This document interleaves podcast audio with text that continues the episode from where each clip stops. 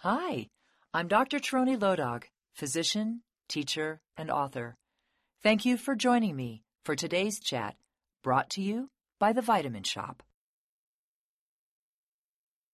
Today, I really wanted to talk about some of the most common myths that are out there around dietary supplements. You cannot turn on the television, pick up a newspaper, read something on the internet that doesn't have something to do with dietary supplements. whether you need them or don't need them. They're good quality or it's all snake oil. This new berry from the Amazon will cure your cancer or make you lose weight without exercising or any of the rest. There's just so much out there, which kind of makes me sad because this is an area that I have spent much of my career researching, studying, evaluating. I have been involved with the United States Pharmacopeia since 1998. When you think about it, almost 20 years now, I have chaired various committees at the United States Pharmacopeia that have been involved with assessing the safety of dietary supplements as well as setting quality standards for the dietary supplements sold in the United States. I'm passionate about this topic, making sure you have the right information that you need so that you can make healthy choices for you and your family. And it is what inspired me to write the book Fortify Your Life with National Geographic. Because I felt people really needed a book that got down to the nuts and bolts, addressed some of these common myths, and gave people some useful information for how they could select supplements that were right for them based on their age, their gender, their lifestyle, and if it's a woman, her menstrual status, and if she's pregnant. There's so many medications that people take today that actually wipe out key nutrients that your doctor may not even be talking to you about. The book was written as a way to really help people understand which supplements might be most important for them. So today's Tease Talk is about myth busting. Today we're going to dispel those myths that people have around dietary supplements and give you the information you need to make healthy choices for you and your family. What's the number one myth about supplements? Dietary supplements are not regulated. That's false. It is not true. Dietary supplements are not regulated in the same way that drugs are regulated they're regulated more along the lines of food. There are dietary supplement regulations in place by the Food and Drug Administration, and the FDA has the power to be able to remove unsafe supplements from the marketplace. There are also things called good manufacturing practices or GMPs, which are the guidelines by which the industry must follow these rules when they're making their supplements. They must be in compliance with those GMPs or they will get a warning letter from the Food and Drug Administration, which are posted online and are public. So companies now, there's many more of them that are being inspected by FDA inspectors. They've got to really have their ducks in a row. And the bad companies, while they're still out there, they're far fewer than they used to be. The dietary supplements are regulated they're just regulated differently than drugs under their own set of good manufacturing practices. The second most common myth I hear is that you don't need vitamins. They're a waste of money. You get everything you need in your diet. Factually inaccurate. If we look at what the CDC found in their most recent report from their big NHANES study, where they go around the country and they do dietary surveys, they take blood analysis and urine analysis from people, and they check them for a wide variety of things. When we look at that data from the government, it clearly shows 90 million Americans are deficient in vitamin D using the Endocrine Society's guidelines. 90 million deficient, not borderline, not just kind of low, but frankly deficient. And 23 million Americans were really severely deficient. So clearly we're not getting all the vitamin D we need in our diet. Little note, it's hard to get vitamin D in your diet. It is. You got to eat a lot of fish, you got to drink a lot of milk, you got to eat a lot of sardines. You got to do a lot to get enough vitamin D in your diet because you were never intended to get vitamin D in your diet. You were intended to get it by exposing your skin to the sun. And you take up that UV light, and your body is able to make vitamin D. Okay, so why are so many of us deficient? We don't get out in the sun like we used to because of skin cancers and concern about this. Also, because many of us work inside. We don't labor in the fields anymore. Also, we use sunscreen. If you buy a moisturizer for your face, it's almost impossible to find one that doesn't have some sunscreen in it, an SPF of at least 8. An SPF of 8 minimizes and blocks the ability for the body to produce vitamin D by 95%. SPF 15s and 30s are common, so it's just going to be really almost impossible to get all the vitamin D you need from diet alone or from exposing your skin to the sun um, given all the warnings that we've had about skin cancer. The other thing I would tell you is even if you were exposing your skin to the sun, the darker your skin and the further north you live in the northern hemisphere, the harder it is for your body to be able to make adequate amounts of vitamin D. A black woman living in New York City is going to have a lot harder time getting enough vitamin D compared to a white woman living in Georgia it just becomes more difficult to be getting all the vitamin D you need the further north you go.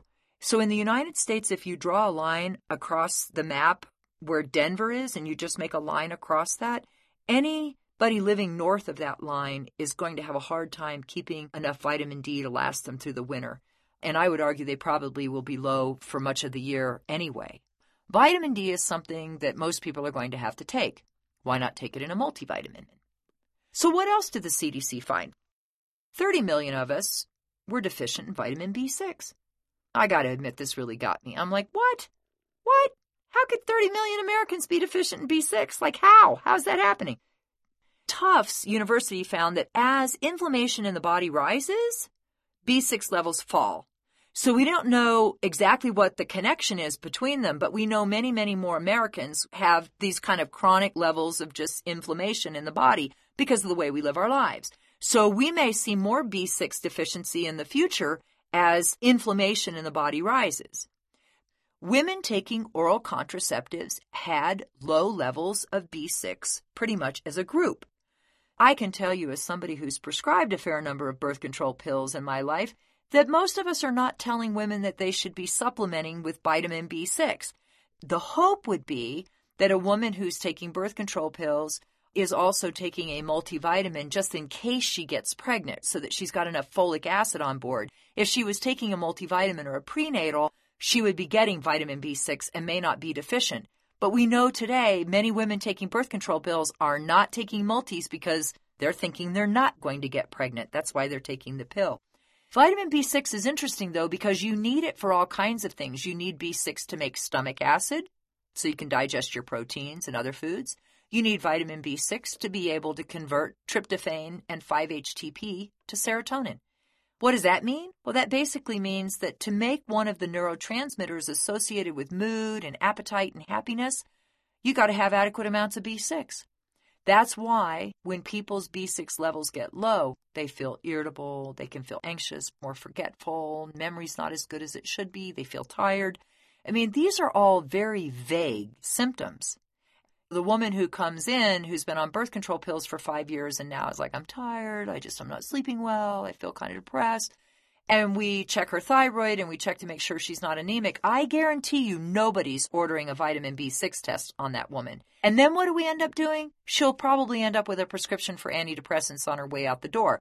I'm not saying that she might not need the antidepressant. What I'm saying is we know that there's a correlation between oral contraceptives and low B6, and we know low B6 is associated with depressed mood. Nobody's checking. How do you know? So this is another one of those myths for me. When we're telling everybody they're getting everything they need in their diet, that's another area where this just isn't true. Now, what about B12? 18 million Americans with really low B12. How do you get it? You get it from eating animal products, but you have to have stomach acid to be able to separate the protein and the B12. How many people are now on taking medications that shut down their stomach acid? A lot. A lot of people. B12 You eat it in a piece of chicken and then it comes into your stomach. You stomach acid separates the protein and the B12. The B12 gets picked up by something called intrinsic factor that's made by cells in your stomach, travels down to the last little part of your small intestine, and if you have adequate calcium, you absorb it. I just said a lot of things. Vegetarians and vegans got to be a little bit more careful, particularly vegans, about B12. People taking proton pump inhibitors, things that shut down stomach acid, need to be a little bit careful about B12. People who have very low calcium intake need to watch their ability to absorb B12. And people with autoimmune conditions may not be able to make that intrinsic factor. They may have an antibody to the cells that make that intrinsic factor. And so they may not be able to bind that B12 and absorb it. So there's all kinds of reasons people could have low B12. Who gets it the most? People over the age of 50, that's who we see a lot of problems with is older people because as we get older, we make less stomach acid. We make less stomach acid and it becomes harder for us to absorb B12 from the animal products that we're eating. The Institute of Medicine says people over the age of 50 should try to get their B12 either through supplements or fortified foods. Again, when we're telling people that they don't need a vitamin, that sort of goes against what the Institute of Medicine has said about B12 and older people. What about folic acid or folate? What about women who are planning on getting pregnant? We still have our recommendations that women who might become pregnant, meaning that they're sexually active, should be taking a multivitamin that provides at least 400 micrograms of folic acid. Why? Because you need that on board months before conception to reduce the risks of birth defects like spina bifida or other neural tube defects. If you're not taking them months before pregnancy, you start taking them six weeks after you find out you're pregnant, you're not hardly going to get any of the benefit. When we're telling everybody they're getting everything they need in their diet, what does this mean to the 28 year old who's sexually active but not planning on pregnancy and then gets pregnant? Multivitamins, prenatal vitamins, very important. What else did we find? How about the fact that 16 million Americans had vitamin C levels so low, so low, it was almost like having scurvy? What is going on there? That's interesting because part of me wonders is this both a use issue and a consumption issue? Are we both not getting enough vitamin C in our diet and or are we using up a lot of vitamin C? I think it's probably both.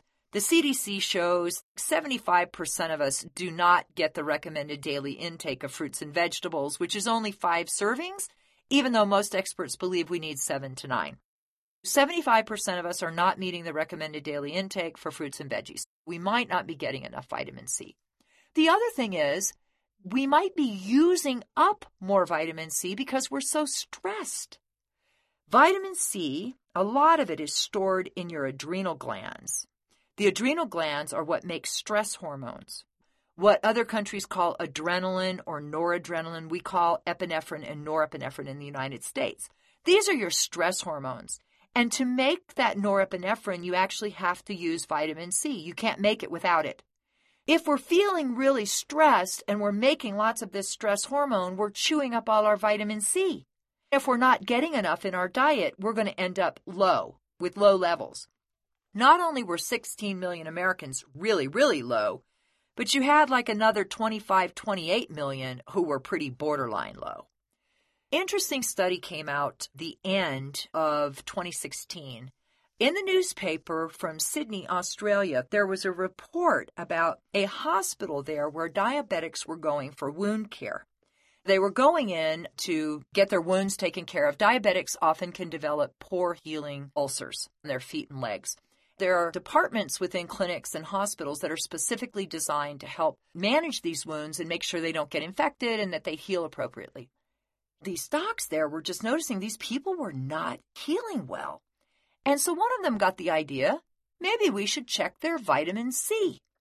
Lo and behold, a whole bunch of these diabetic patients living in Sydney, eating a normal diet, actually had scurvy.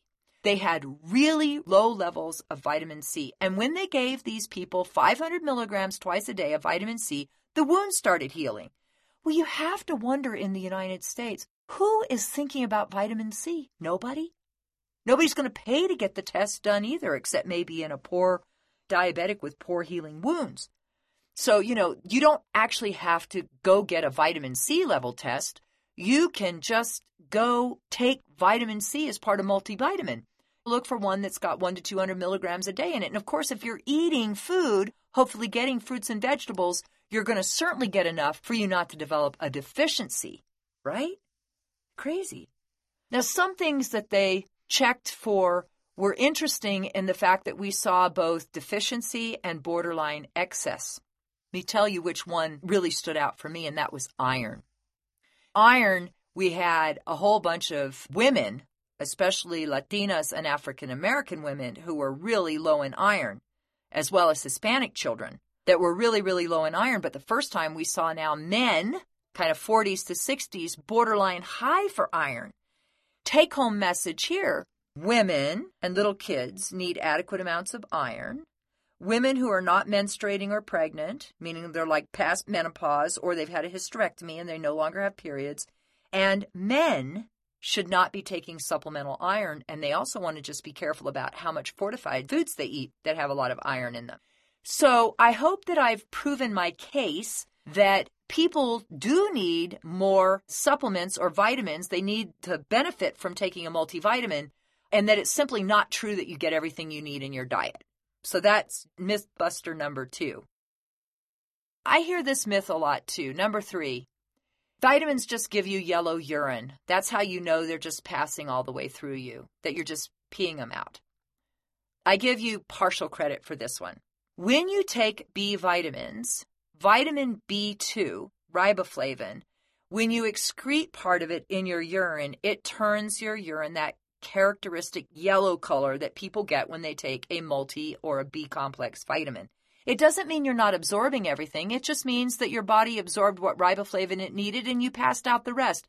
It doesn't speak to any other vitamin other than vitamin B2, riboflavin, which actually takes part of its name from flavus, which means yellow.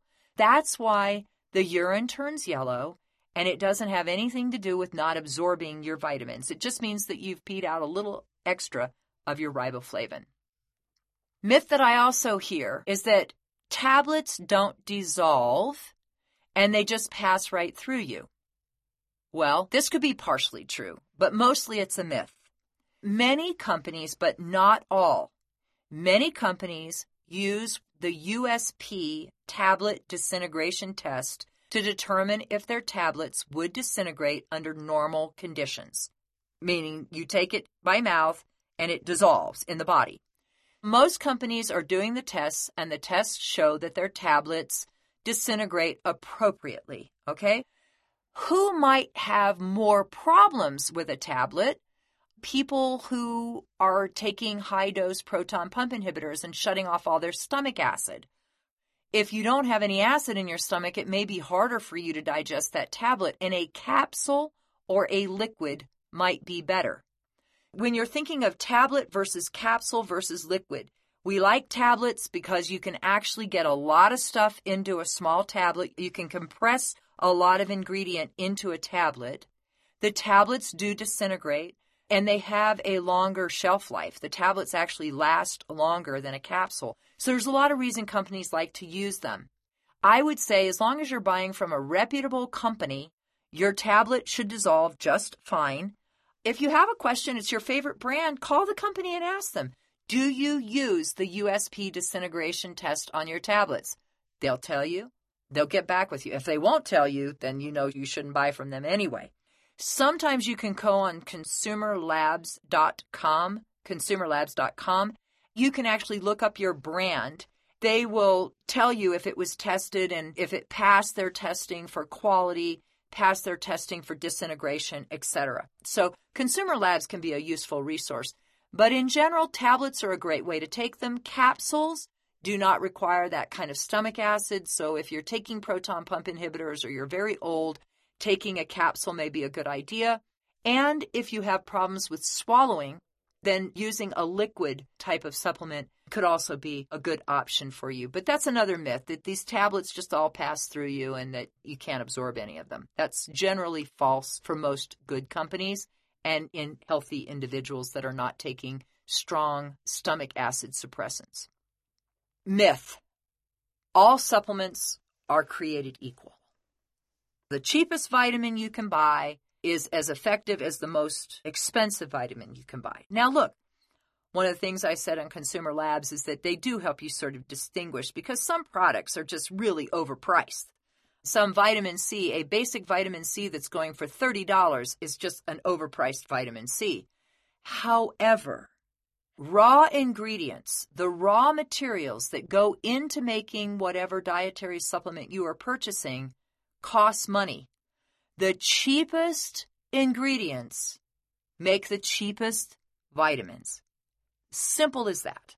If I'm wanting to buy something that's maybe not sold in tonnage lots from China, I'm probably going to have to pay a little bit more money.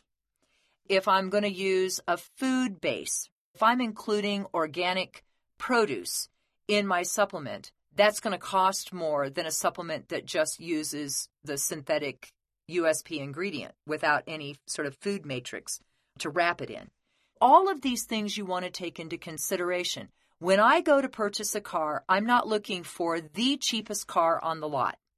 I don't go and say, Hey, I'm looking for a used car. Can you show me the most cheap car you've got sitting on your lot?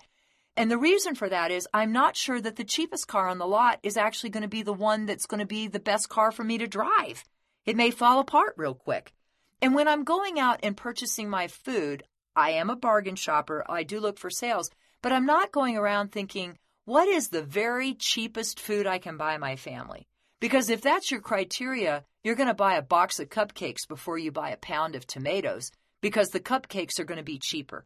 All I'm trying to say is that when you're looking for a supplement for you or your family, the cheapest isn't always the best. Neither is the most expensive. But look on the labels. Does it have artificial colors, artificial flavors? What went into it. I personally do not buy food loaded with artificial colors and dyes. I'm certainly not going to take a vitamin that's got one. Just be consistent across the board.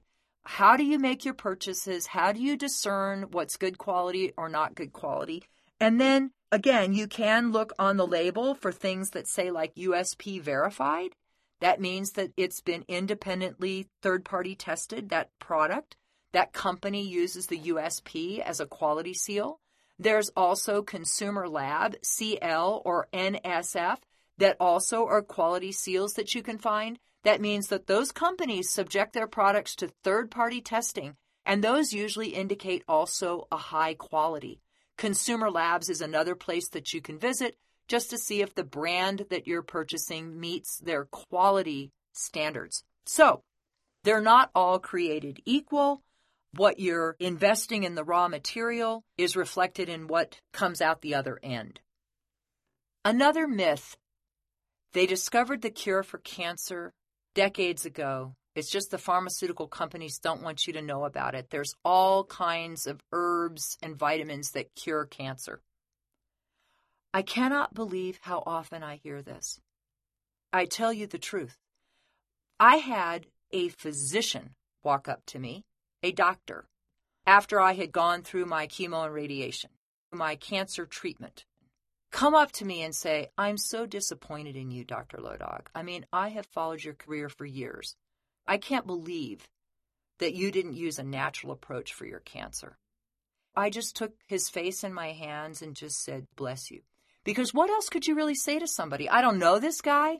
He's coming up judging sort of how I decided to treat my cancer and then told me there was some natural way to just do this. Let me tell you, the people who treat cancer every day, oncologists, are looking for the day they don't have cancer patients anymore. One of my dearest friends is a pediatric oncologist. She's like, Do you know how hard it is to take care of a six year old baby who's been sick with cancer, getting better, getting worse, getting better, getting worse since they were two. The point is that we don't have all of these miraculous cures. And this new berry that came from the Amazon that some shaman told some person and gave this secret knowledge to that cures all cancers, it just makes them disappear overnight, is a myth. Do I wish it was true? Absolutely. Do I believe that there's many cures in nature that we haven't even scratched the surface on? Yes. But I will also tell you that for me, my criteria for evidence of effectiveness and benefit increases with the risk of the disease. If you've got a cold, do I really care how much evidence there is for elderberry or vitamin C? No, because it's a cold. If you have menstrual cramps, is there strong evidence for magnesium or ginger? Well, there's some evidence, but how much evidence do you need for a menstrual cramp? But when it comes to cancer, and it spreading through your body and possibly taking your life, I'd say the evidence for that supplement or for whatever treatment it is needs to be more than just anecdotal. I would say that there are many, many things in nature and many, many dietary supplements that can help us feel our very best. Fill in nutritional gaps, help us maintain healthy bodies and healthy minds, and really help us live a long, healthy life. But this notion that basically it's just pharmaceutical companies that are keeping all these cures from us so they can keep us sick. I've never seen any evidence of that, and I think it's dangerous to sort of continue that myth. I do think that while I'm talking about pharmaceuticals, that I think we prescribe too many of them. And I think that this direct to consumer advertising is absolutely abhorrent. I can't believe that we allow pharmaceutical companies to just have all these commercials on the television set. I think that's a crazy thing that the United States allows. But by the same token, I would just say that we want to be very careful about the mythology that there's all these natural cures for these really deadly diseases that people are just trying to keep from us. When we look at the totality of information out there, I would say that we get mixed messages depending upon who's trying to sell us something. Who's benefiting from us understanding or knowing this knowledge? I, for the life of me, cannot understand why people are so opposed to a basic multivitamin for people. I think there's ample evidence that it can help many Americans fill in nutritional gaps and I also think that some of these supplements become particularly important for people with chronic disease or who take certain medications or who may be in need of additional nutrients like omega 3s or vitamin D because they're harder to get in our diet based upon where we live and our lifestyle. I would also say that you don't want to overdo a supplement. Supplements to me are like a seatbelt. Today, when I got in the car, I put on my seatbelt started the engine, and drove to town. I believe that the seatbelt is there to give me added protection in case I'm in a car accident. I'm not planning on getting in a car accident, but it's there as an extra layer of protection. That seatbelt wouldn't do me any good if I got in my car today, drunk, texting while I'm driving, speeding, or being on the wrong side of the road. There's no seatbelt around that will protect me in that case. I still have to do all the things that are expected of a good driver. I think of a multivitamin and vitamin D and omega 3s as kind of the same thing. These are the things that I'm going to take in addition to eating a healthy diet and exercising and managing my stress and keeping healthy social networks and minimizing my exposure to environmental toxins and not smoking. So I'm going to do all of those things. And then these basic supplements are like my seatbelt. They're there to protect me in case I get sick. And they're there to help keep me feeling strong and healthy. But they're not a substitute. They're not a substitute for living a healthy lifestyle. If you have additional questions, I hope you'll follow me on Facebook come to the Vitamin Shoppe's Facebook so we can get your questions and answer them on future podcasts. I want to thank you for taking time out of your busy day to join me, and I hope you will continue to live a life that is filled with inspiration and nourishment so that you can thrive every day. Until next time.